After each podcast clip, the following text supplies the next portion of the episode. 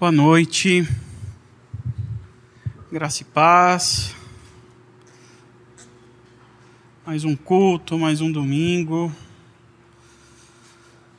mais um dia para a gente se reunir, mesmo longe.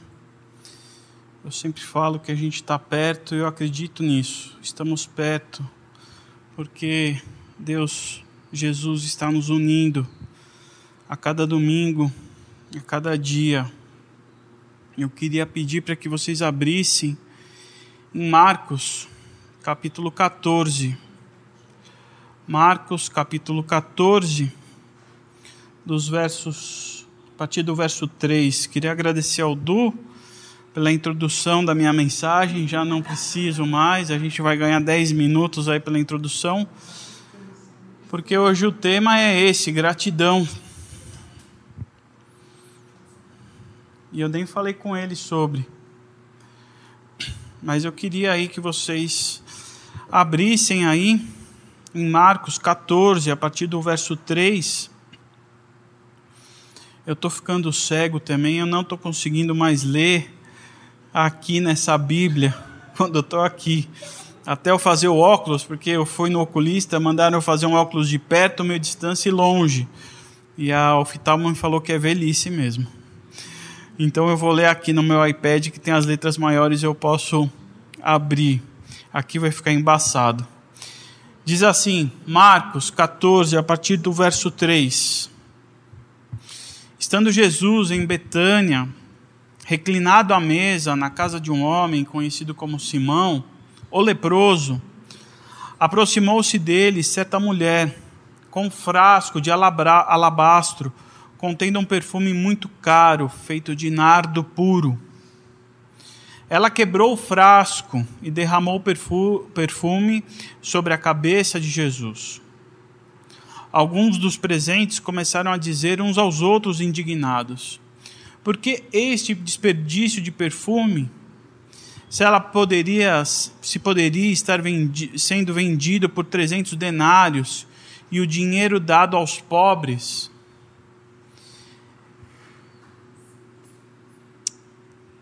e a repreendiam severamente. Deixe-na em paz, disse Jesus. Porque estão perturbando? Ela praticou uma boa ação para comigo, pois os pobres vocês sempre terão consigo e poderão ajudá-los sempre que o desejarem, mas a mim vocês nem sempre terão. Ela fez o que pôde, derramou o perfume em meu corpo antecipadamente, preparando-o para o sepultamento. Eu lhes asseguro que onde quer que o evangelho for anunciado em todo o mundo, também o que ela fez será contado em sua memória. Vamos orar? Senhor, Deus e Pai, nós queremos te pedir que nessa noite o Senhor se faça presente. Queremos te pedir, Deus, que nessa noite o Senhor venha tocar os nossos corações. Queremos te pedir, Pai, que o Senhor esteja aqui conosco. Queremos te pedir que o Senhor esteja com cada um onde estiverem. Queremos te pedir, Pai, que essas verdades aqui escritas pelo evangelista, mas porque foram escritas porque o Senhor assim o quis, possam tocar no nosso coração. Possa frutificar a nossa mente, possa expandir o reino, possa dar frutos. Não porque eu que esteja ministrando, mas por Sua vontade, que ela alcance os corações daqueles que o Senhor queira alcançar. Que nessa noite o Senhor venha quebrar todo e qualquer espírito contrário à Sua vontade, para que essa semente possa germinar e dar frutos, porque é assim que o Senhor queira que é assim que o Senhor quer que o Evangelho e a Sua palavra se expanda. Por isso, Senhor, eu peço que o Senhor venha nos ministrar, que seja o Senhor a falar, que seja o Senhor tocando os corações. Que o Senhor perdoe os nossos pecados, que o Senhor atue no nosso meio livremente, pela ação do Seu Santo Espírito conosco, aqui presente e onde todos estiverem, Pai. É o que eu te peço, em nome de Jesus. Amém. Bem, como o Du adiantou, quinta-feira foi o dia de ação de graças. Uma data que praticamente é batida aqui por nós brasileiros. Mas é uma data muito comemorada pelos americanos, talvez o feriado mais importante para eles, né? Um feriado onde eles se dedicam para agradecer a Deus o ano que tiveram. Assim como Deus disse, é uma tradição a respeito da colheita que perdurou e perdura por todos esses anos. Eles se reúnem em casas em família, eles dão graças em torno da mesa pelo ano que tiveram e pelo ano que está acabando. E eu sei que sim, isso é uma coisa que nós devemos fazer todos os dias. Ser grato é algo da qual nós devemos acordar e levantar sendo gratos a Deus. Que nós devemos fazer isso a todo instante. Mas às vezes eu me pego a perguntar e vejo no nosso calendário que a gente tem tantos dias que nós paramos para celebrar e dias que são importantes como todos os outros dias do ano, mas a gente para para celebrar. A gente faz isso com os dias das mães, a gente faz isso com o dia dos pais. Apesar de cair num domingo, as pessoas separam esse dia para a gente sentar com os nossos pais e celebrá-los de alguma forma. Eu também sei que é um feriado tipicamente americano, que pouco tem a ver com a nossa cultura. Mas a gente importa tantas coisas deles, inclusive a Black Friday, que vem um dia depois do, do Thanksgiving, que eu me pergunto: será que não teria espaço em nosso calendário para agradecer a Deus de forma tão especial? Se não me engano, o Dia de Ação de Graças, ele é um dia, é uma lei que tem no nosso país, mas que nunca vingou ao certo. Mas será que a gente não consegue separar um dia, esse dia que talvez esteja no nosso calendário oficial, para de fato a gente jantar em família, onde o convidado ilustre dessa noite seria Jesus Cristo? Essa foi a intenção de Simão quando convidou Jesus para o jantar no texto em que nós lemos. Dar graças, agradecer.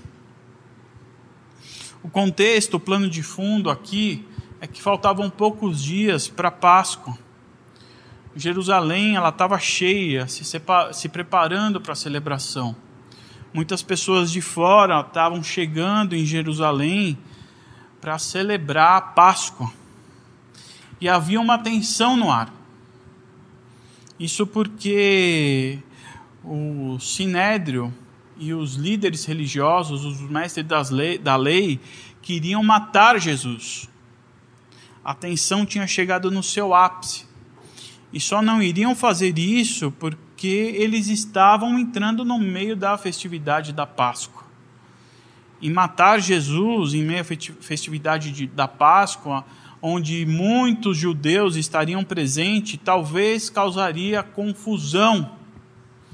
Por isso eles resolveram esperar a Páscoa para dar continuidade ao plano. Mas enquanto o dia de Jesus, a hora de Jesus não chegava, Jesus e seus discípulos resolveram aceitar o convite e foram a Betânia a casa de Simão, o leproso. É interessante como o texto coloca, né? Foram a Betânia, a casa de Simão, o leproso. Quem aceitaria um convite de jantar de um leproso? Os leprosos eles não poderiam ter um convívio social e a gente sabe o quanto recluso a gente fica quando existe uma doença altamente contagiosa. Os leprosos eles não poderiam se aproximar de qualquer pessoa. E muito menos os leprosos poderiam convidar alguém para jantar. E o que aconteceu aqui é que provavelmente o Simão tinha sido alvo do amor de Jesus. Simão provavelmente tinha sido curado da lepra por Jesus. E a razão do convite, a razão do jantar, era para agradecer. Não só Simão estava cheio de gratidão, mas a certa mulher aqui que diz no texto, João, que também narra a mesma história, identifica essa mulher como sendo Maria, irmão de Marta, irmão de Lázaro. Lázaro que Jesus havia ressuscitado. Assim, de fato, era um jantar de agradecimento para Jesus e para os seus discípulos. Um jantar de ação de graças. E nesse jantar, Maria se aproxima de Jesus, quebra um frasco e derrama todo o seu conteúdo, que tinha um perfume, da cabeça aos pés de Jesus. Um perfume que era muito caro, extraído de puro nardo e é, esse nardo é uma planta natural do Himalaia, que fica na Índia. As mulheres daquela época tinham o costume de guardar os perfumes como parte do seu enxoval. As mulheres, desde muito jovem, iam juntando gota a gota desse precioso perfume. As pessoas iam à Himalaia e voltavam e vendiam uma pequena porção e essas jovens iam juntando gota a gota, porque o seu custo era muito caro. Então elas iam comprando aos poucos. E era também uma espécie de poupança para elas, uma vez que também serviria para negociar o seu dote quando ela fosse casar, porque esse perfume era para ser usado na noite de núpcias com o seu noivo. Então, aquelas jovens guardavam desde a mais tenra infância, vamos dizer assim, cada gota daquele perfume para ser usado na noite de núpcias com o seu noivo. E o texto diz que o valor aproximado desse perfume é de 300 denários. Para você ter ideia, um denário equivale a um dia de trabalho. Então a gente está falando de 300 denários, aproximadamente o valor de um ano de trabalho. Que talvez se a gente fosse fazer uma conversão para dólares e para real, dariam cerca de 18 mil dólares. Cerca de 90 mil reais, um frasco de perfume. Que ela quebrou e jogou em Jesus. O gesto em ungir Jesus, com esse perfume caríssimo, causou um grande espanto e alvoroço entre os presentes ali, principalmente entre Judas. Como relata também João lá no seu evangelho. Esse relato, esse texto, quem narra é Mateus, Marcos e João. Só Lucas que não relata esse texto. E ele considerou, Judas considerou um desperdício a atitude de Maria, pois aquele dinheiro poderia ser dado aos pobres, poderia alimentar os pobres. E ele ficou muito indignado com aquela situação. Como que ela poderia estar derramando um perfume de 90 mil reais para perfumar Jesus e os pobres? E Jesus interrompe é, Judas e os discípulos ali que reclamavam a respeito. E pediu: deixem ela em paz. E ele critica Judas, citando um texto das Escrituras, lá em Deuteronômio 15, 11, diz assim: Sempre haverá pobres na terra. E ele elogia Maria pelo seu gesto, dizendo: Ela antecipadamente preparou o meu corpo para a morte que está por vir. E o texto termina com Jesus dizendo que tal atitude jamais seria esquecida. Para mim, eu não sei para você, mas para mim essa é uma história inspiradora. Ela me inspira a um ponto que eu vejo a atitude da Maria elevando por demais por demais os padrões em relação ao conceito de gratidão. Sobretudo nos dias de hoje e pelo ano em que nós passamos e estamos vivendo. Afinal, as dificuldades não foram e não estão sendo poucas. Um ano onde nós fomos privados de muitas coisas. Um ano de muitas perdas. Um ano completamente atípico. Um ano diferente. Muitas pessoas tiveram, estão tendo dificuldades financeiras. Um ano onde as crianças tiveram que se adaptar a uma nova forma de aprendizado, que ainda estão sofrendo com esse aprendizado, se é que não estão comprometidos esse aprendizado desse, ao longo desse ano. Estamos vivendo em isolamento social e com ele todos os seus desdobramentos psicológicos que eles têm proporcionados a muitas pessoas. E mesmo nós nos isolando, nos guardando, nos resguardando, vivendo esse isolamento social, muitas vidas estão se indo, muitas vidas nós perdemos. Muitas pessoas têm se desentendido, muitos relacionamentos estão se perdendo. E ainda por cima, nos sobram medo e ansiedade em relação ao futuro que está por vir.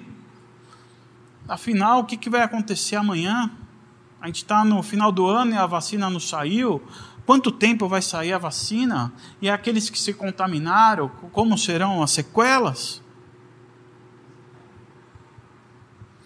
Como que a gente vai conseguir replicar a atitude de Maria em tantas dificuldades?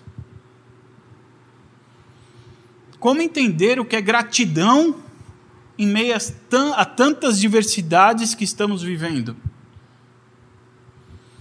Como querer ter um jantar ou um dia de ação de graças, se quando o que mais queremos é ter uma audiência, uma audiência com Deus e perguntar, Senhor, por que de todas essas coisas?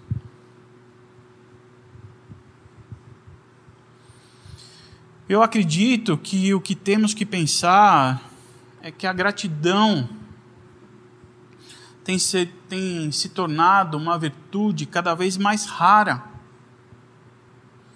E isso independe dos dias e do ano em que nós estamos passando. Eu explico. Por exemplo, no tempo de Jesus, vemos que ele curou dez leprosos e apenas um voltou para agradecer ao Senhor dez leprosos condenados à morte, isolados. Jesus curou os dez, eles correram sem ao menos agradecer, mas só um voltou e se prostrou diante de Jesus. Onomás de Deus. Estamos vivendo, estamos nos, nos tornando pessoas que querem ser mais independentes de Deus pessoas que têm lutado pelos seus direitos, mas passando por cima uma das outras. Pessoas que têm disputado posições por reconhecimento a qualquer custo. Onde o lema é: eu preciso ter para ser. Só quando eu tenho, eu sou. Eu preciso ter posse, eu preciso ter carro, eu preciso é, ter likes, eu preciso ter visualizações para eu ser alguma coisa. E os verbos mais conjugados nesse momento é eu quero, eu consigo, eu tenho, eu sou. Se você perceber, todos eles propositalmente estão na primeira pessoa do singular. Eu, eu, eu, eu. Esse tipo de pensamento está fazendo com que o individualismo nos distancie cada vez mais da nossa consciência de dívida que temos com Deus. Isso tem nos tornado pessoas ingratas. Pessoas que não têm mais a dimensão do pecado, não têm mais a dimensão da graça e do que Cristo Jesus fez por mim e por você. Os homens estão se esquecendo da sua origem. Os homens estão se esquecendo de quem são filhos. Os homens estão se esquecendo quem é o seu pai. Na primeira carta aos Coríntios, Paulo faz uma, um grande questionamento nesse sentido, e eu queria ler com vocês essa pergunta que está lá em 1 Coríntios 4, no versículo 7. A pergunta é: por acaso não foi Deus quem lhe deu tudo o que você tem? Então por que é então por que que você fica todo orgulhoso como que se o que você tem não fosse dado por Deus?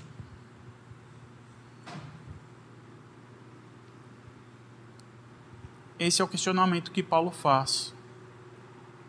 Esse é um questionamento para os nossos dias. Por acaso não foi Deus quem lhe deu tudo o que você tem? A gratidão anda de mãos dadas com a comunhão. E Maria tinha essa comunhão com Jesus. Maria e seus irmãos Marta e Lázaro eram muito amigos de Jesus. Pessoas queridas dele. Pessoas que Jesus, por elas, chora, chorou. O sentimento de Maria também era esse. Maria tinha Jesus como um querido, como um amigo. E ao longo da sua vida, Maria esteve outras vezes ao pé, aos pés de Jesus. E eu queria relembrar com vocês essas vezes em que Maria esteve aos pés de Jesus. A primeira delas, onde vemos Maria aos pés de Jesus, é quando ela estava aprendendo. Em outra ocasião, Jesus vai à casa de Marta, de Maria. E ela, prontamente, Maria, se coloca aos pés de Jesus para ouvir os seus ensinamentos. Para a cultura daquela época, uma mulher, ela não precisaria aprender. Porque uma mulher, ela não era digna para ensinar. Então, o que, que uma mulher estaria fazendo aos pés de Jesus? Porque para um judeu, literalmente, o lugar da mulher era na cozinha. E Marta, vendo aquela cena incomum da sua irmã aos pés de Jesus, ouvindo e aprendendo com o mestre, vai até Jesus para que ele percebesse o que a irmã estava fazendo. E sabe o que Jesus faz? Jesus não manda Maria para a cozinha ela sabe que a escolha de Maria foi a melhor coisa que ela fez. Estar aos pés de Jesus para aprender. Ele sabe que Maria havia escolhido a melhor porção. E a melhor porção foi colocar o seu coração em Jesus, ao invés de colocar o seu coração no trabalho. Por isso que ela estava aos pés de Jesus porque ela estava aprendendo. Essa foi a primeira vez que o Evangelho mostra Maria aos pés de Jesus. A segunda vez em que os evangelhos mostram Maria é quando ela está chorando. Lázaro morreu. E quando Jesus chega para encontrar a família enlutada, Maria se prostra aos pés de Jesus e chora. Chora. Porque Maria sabia que era nos pés de Jesus o melhor lugar para se chorar. Ela sabia que aos pés de Jesus seria o único lugar onde ela encontraria ajuda. Ela sabia que, mesmo em meio a uma tragédia, como a morte é, o seu coração iria encontrar paz se ela fosse aos pés de Jesus. Ela sabia que somente aos pés de Jesus que o seu coração iria encontrar paz, apesar de qualquer circunstância. Ela sabia sim que Jesus poderia ressuscitar o seu irmão. Como ela saberia sim que Jesus poderia trazer paz ao seu coração caso ele viesse a morrer porque era comunhão. Ela estava no pé de Jesus aprendendo. Ela sabia quem era Jesus, ela sabia o que Jesus poderia ou não trazer para ela. Por isso que estando aos pés de Jesus, ela chora. Porque ela sabia que ali ela ia encontrar alívio. E a terceira vez que vemos Maria aos pés de Jesus é quando ela está cheia de gratidão. É nesse texto que nós lemos onde ela, em adoração, mais uma vez se coloca aos pés de Jesus. E com o coração cheio de gratidão, ela derrama o seu perfume. Ela tem tremenda gratidão por tudo que ela aprendeu.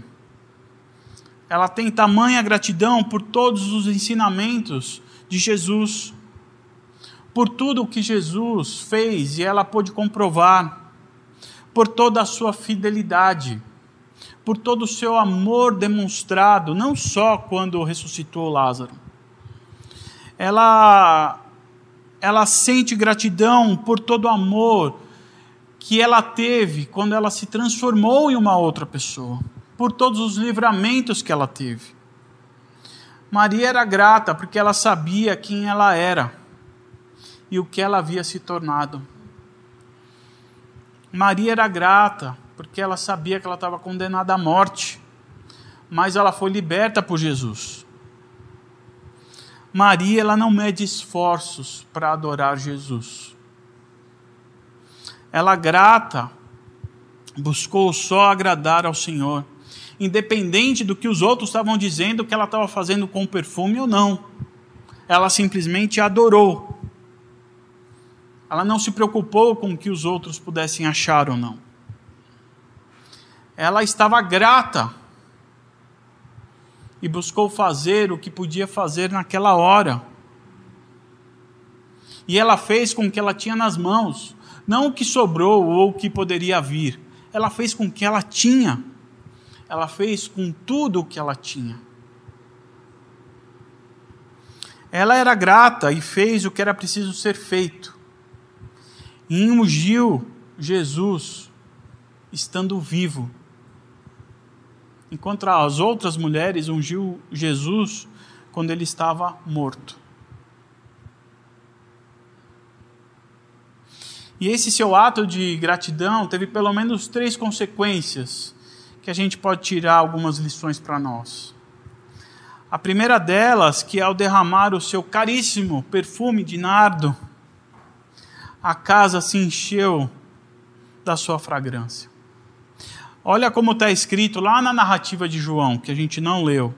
Mas no Evangelho de João, no capítulo 12, no versículo 3, diz assim: Então Maria pegou um frasco de nardo puro, que era um perfume muito caro, derramou sobre os pés de Jesus e os enxugou com seus cabelos e a casa se encheu-se, a casa encheu-se com a fragrância do perfume. Quando o nosso coração é despejado diante do Senhor, quando nós nos dispomos e nos entregamos a Ele, por incrível que pareça, quem se beneficia somos nós nós nos entregamos, nós nos dispomos, parecendo ser um sacrifício, e quando nós olhamos, nós é que nós estamos sendo o alvo do seu amor. Nós é que estamos nos sendo beneficiados pela entrega que nós mesmos estamos fazendo. Onde para muitos pode parecer uma perda, mas para nós estamos ganhando. Para Judas, Maria estava perdendo. Quando ela desperdiça todo o seu perfume com Jesus, mas toda a sua casa experimentou o perfume de Jesus. Toda a casa experimentou o perfume com Jesus. E há sempre um perfume espiritual na casa onde Jesus é adorado. Guarda isso no seu coração. Há sempre um perfume especial na casa onde Jesus é adorado. Uma outra coisa que nós podemos aprender é sobre desperdício. Judas considerou um desperdício o que Maria estava fazendo. Mas o que a gente vê é Judas, que Judas ele não estava interessado nos pobres, e sim no dinheiro. Judas ali ele faz um discurso dos pobres em relação aos pobres, que esse dinheiro poderia ser gasto com os pobres, mas a intenção dele é desvendado no Evangelho de João. E vamos mais uma vez a ele, João 12, 5 e 6. Olha como João diz: porque esse perfume não foi vendido e o dinheiro dado aos pobres? Pergunta de Judas. Seriam 300 denários? Ele não falou isso por se interessar pelos pobres, mas porque era ladrão. Sendo responsável pela bolsa de dinheiro, costumava tirar o que nela era colocado. Muitas vezes a gente investe o nosso dinheiro, a nossa vida, o nosso coração em coisas que nós achamos que vai dar certo. Mas a única certeza que nós temos é o que diz o Salmo 125. Felizes são aqueles que confiam no Senhor. A gente não está num jogo, a gente não está numa mesa de pôquer, a gente não está numa roleta onde para ver quem ganha mais dinheiro. A gente está lidando com vidas. E na vida, a única aposta que a gente tem que fazer é com o Senhor. Eu posso sim me dedicar ao trabalho, eu posso sim ter o dinheiro, mas eu não posso apostar todas as minhas fichas no dinheiro e no trabalho. Felizes são os que confiam no Senhor. Judas criticou Maria por estar desperdiçando dinheiro, mas foi ele quem desperdiçou a vida.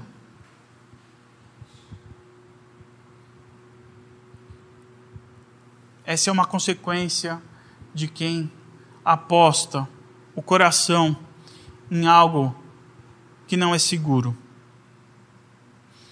A terceira lição que a gente pode aprender é o ato que Maria fez, que foi alvo de elogio por parte de Jesus. Jesus, ele aceita o seu presente de forma generosa. Jesus aceita o, o, o seu presente, que foi muito generoso. E Jesus conhecia o coração de Maria e defendeu elas das acusações que os discípulos estavam fazendo levantadas por Judas. Mas, como diz Paulo lá em Romanos, quem acusará aqueles que Deus escolheu? Ninguém. É o que está escrito. Não se preocupe com o que os outros vão dizer ou pensar sobre a sua adoração. Não se preocupa. Você não deve é, satisfação aos outros pelo ato que você está fazendo entre você e Deus. Porque o ato que Maria fez ao prestar a sua adoração, ele ficou registrado e ficará registrado nas histórias, assim como Jesus previu que iria acontecer. Olha no versículo 9 do texto que nós lemos. Eu lhes asseguro quer que, o evangelho, quer que o evangelho for anunciado, eu lhes asseguro que onde quer que o evangelho for anunciado, em todo mundo temem o que ela fez será contado em sua memória. O o que nós estamos fazendo aqui em 2021 é falando sobre o que Maria fez, relembrando o seu ato de adoração. Os nossos atos de adoração, de gratidão, criam ondas de amor, espalhando o bom perfume por onde quer que a gente passe. E Maria, ao derramar o perfume em Jesus, ela não só espalha o perfume. É interessante que o texto diz que ela quebra o frasco. Ela quebra o frasco. Porque ela poderia ter pego o frasco e só derramado. Mas o texto diz que ela quebra. Quebra o frasco como se de fato aquele momento fosse as núpcias que ela estaria vivendo com o seu noivo. E que de fato era. Não no sentido físico e sexual, mas no, no sentido espiritual, no sentido de entrega, no sentido de consumação, de dizer: Eis-me aqui, Senhor, eis-me aqui. Assim como a noiva se entrega plenamente ao seu noivo nas núpcias, Maria está se entregando totalmente, plenamente ao Senhor naquele momento. Não importava o preço, não importava quem tivesse presente. Era Maria dizendo: Senhor, eu te pertenço, eu sou sua. E ela quebra o frasco, como se nunca mais fosse usar porque nunca mais ela estaria se entregando a outro alguém, a uma outra pessoa. Quando ela entrega, ela fala: Você é o meu único. Eu não vou ter outras núpcias. Eu não vou ter outros olhares. Eu não vou me relacionar com mais ninguém. Eu sou sua. Por isso ela quebra o, o, o frasco que guardava todo o tesouro que ela continha. Isso é gratidão. Isso é adoração. E é isso que a gente precisa aprender. A gente precisa nos libertar, precisamos nos libertar desse sentimento de ter, para assim podermos ser gratos. A gente precisa nos apegar, precisamos nos apegarmos ao sentimento de pertencimento para sermos gratos. Porque eu pertenço, eu sou grato, não é porque eu tenho, eu sou grato. Não é porque temos que eu sou grato, não é porque nós conseguimos que eu sou grato, não é porque nós ganhamos é que nós somos gratos. Eu não vou fazer um culto de ação de graça só porque eu fui promovido no emprego. Eu não vou promover um culto de ação de graças porque a mulher, minha mulher voltou para casa. Eu não vou fazer um culto de ação de graças porque eu, eu fui beneficiado em alguma coisa. Não é esse o sentido. Somos gratos porque nós pertencemos a Ele. É por isso que nós somos gratos. A gratidão, ela nos liberta de um sentimento da falta de, de insatisfação. A gente tem que se libertar desse sentimento da falta, desse sentimento de insatisfação. A gratidão nos ajuda na sensação de plenitude, de realização, de satisfação.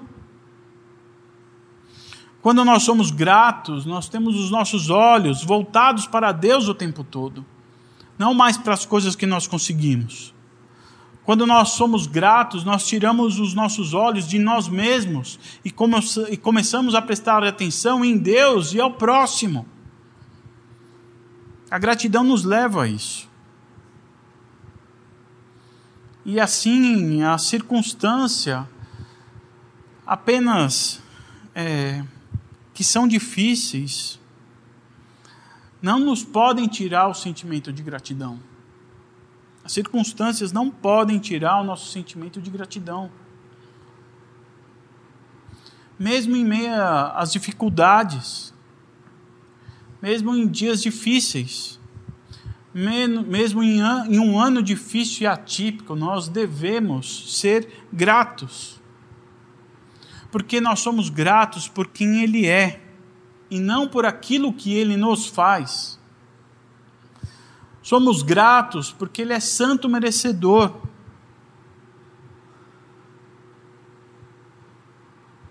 Como a gente vai cantar agora? Somos gratos porque ele é santo, Senhor onipotente. Apenas porque ele é, nós somos gratos.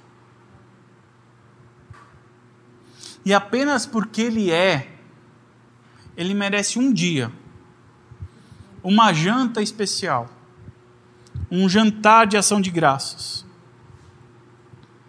E que a cada ano, a cada jantar, a gente possa dar a Ele o que a gente tem de mais valioso para Jesus.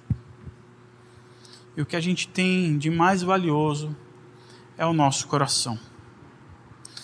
Eu queria ler terminar lendo uma frase do Ricardo Barbosa. Ser grato pelas coisas boas que acontecem conosco é fácil, mas ser grato por tudo, pelos momentos de alegria e de tristeza, pelo sucesso e pela falência, pela aceitação e pela rejeição, requer de nós um longo caminho de transformação espiritual porque na verdade só seremos verdadeiramente gratos quando aprendermos que todas as coisas cooperam para o bem daqueles que amam a Deus. Quando reconhecermos que tudo o que temos nos foi doado por outras mãos e desenvolvermos uma atitude solidária para com o mundo. Que a gente possa aprender a ser mais gratos, contemplando a beleza e a grandeza de Jesus Cristo. Parar de tratar Deus como um, um balconista que está todo instante nos servindo, mas colocar Deus no seu lugar de honra que Ele merece, porque Ele é santo e ele merece todos os dias de gratidão, especialmente um dia que a gente possa celebrar pelo menos uma vez ao ano e reconhecer essa gratidão por Jesus. Queria que você ficasse em pé aí na sua casa, para que você pudesse cantar essa última música e fazer dela a sua oração dizendo que Ele é santo, merecedor de toda a honra e de toda a glória. Que você preste aí na sua casa um momento de ação de graça a Ele que é digno de receber toda a honra e toda a glória. Amém. O Fábio não falou se era para eu orar, mas eu não ia poder não orar. Eu não ia poder não falar para o Senhor como Ele é lindo como Ele é merecedor de toda a glória, de toda a honra, de todo o nosso amor. Durante o culto eu fiquei imaginando Maria sentada aos pés dele e conhecendo ele cada dia mais. E quando você o conhece, não tem como não se apaixonar por ele. Não tem como não reconhecer aquilo que ele é. E reconhecendo, a gente quebra qualquer frasco, qualquer coração. Senhor, nós estamos na tua presença, aos teus pés nessa noite. A começar de mim, quebra coração, quebra o meu coração e que no meu coração o Senhor possa encontrar todo o amor que eu digo e sinto pelo Senhor. Porque sinto, Senhor, eu sinto, sinto e tenho. O Senhor realmente é o meu tesouro. É tudo que vale a pena, é tudo que vale a pena. Como eu dizia, Senhor, no começo, não tem como encarar o, o dia seguinte, não tem como encarar a vida sem a tua presença, sem a gente estar aos seus pés. Muito obrigada, porque o Senhor para para que a gente te conheça. O Senhor para e, e, e se reparte e se divide. e se mostra. O Senhor não é um Deus escondido que fica lá no céu vendo a gente de longe. Não, o Senhor está no nosso meio, o Senhor para para nós, o Senhor senta conosco e nos ensina e se mostra. Senhor, louvado seja o teu nome, louvado seja o teu nome, amado, louvado seja o seu nome, louvado seja o seu nome. Eu tive uma experiência muito boa essa semana nesse sentido. Eu tenho experimentado, eu tenho me treinado a fazer isso sempre. Ah, eu tenho me recusado a reclamar. Eu tenho reconhecido o Senhor em todos os meus dias, em todos os meus atos. Eu tenho tentado isso. Eu fui fazer exames terça-feira ou quarta, nem sei mais. E começou aqui de casa. Eu falei, Senhor, eu quero que o Senhor vá comigo. E eu quero que o Senhor tenha orgulho de mim. Eu quero que as pessoas reconheçam o Senhor na minha vida, não porque eu quero ser detentora da tua presença, mas eu quero que eles olhem para mim e falem: puxa vida, Deus é muito bom. E eu queria agradar a Deus de qualquer jeito. E lá fui. Às nove da manhã, às oito eu saí daqui. O trânsito, eu nunca peguei um trânsito tão maravilhoso para chegar lá no laboratório. Parece que só tinha eu na rua, não tinha ninguém. E eu estava orando, eu estava falando para o Senhor: Senhor, eu vou chegar lá, eu quero que todos possam te ver na minha vida. Todos possam olhar o Senhor. Chego lá, a, a, sentei, demorou um pouquinho para atender, demorou sim, cinco minutos. Nem cinco, não foi? Ó o tempo. E eu agradecendo. Me chamaram lá e falaram: olha, você tem dois exames agora, às nove da manhã, e o resto é tudo às duas da tarde. eu falei: agora é hora, Senhor, louvado seja o teu nome. Eu te agradeço por todas as coisas. Eu não sei porquê, mas o Senhor deve ter um plano. Porque se eu consagrei meu dia ao Senhor e disse que eu faria tudo pelo Senhor, eu vou fazer. Não sei o que vai acontecer. Gente, era umas onze e meia, meio-dia, eu estava de volta. E eles começaram a me colocar em tudo quanto é sala. É, era uma disputa. Porque me tiravam de uma sala falavam, nossa, agora a senhora corre para outra, agora a senhora corre para outra. Foi maravilhosa aquela manhã. E aquilo que o Fábio falou, que a casa onde a gente se quebra é um perfume especial, onde a gente adora o Senhor. Eu não sei o que aconteceu ali naquela manhã, mas eu sei que havia um perfume muito especial naquele lugar. E é claro que eu voltei dizendo: Senhor, o Senhor é maravilhoso. Não pelo que o Senhor fez, mas pelo que o seu movimento na minha vida. E eu quero viver essa vida de gratidão e em adoração ao Senhor. Porque se não fosse o Senhor que estivesse ao meu lado, eu seria horrorosa.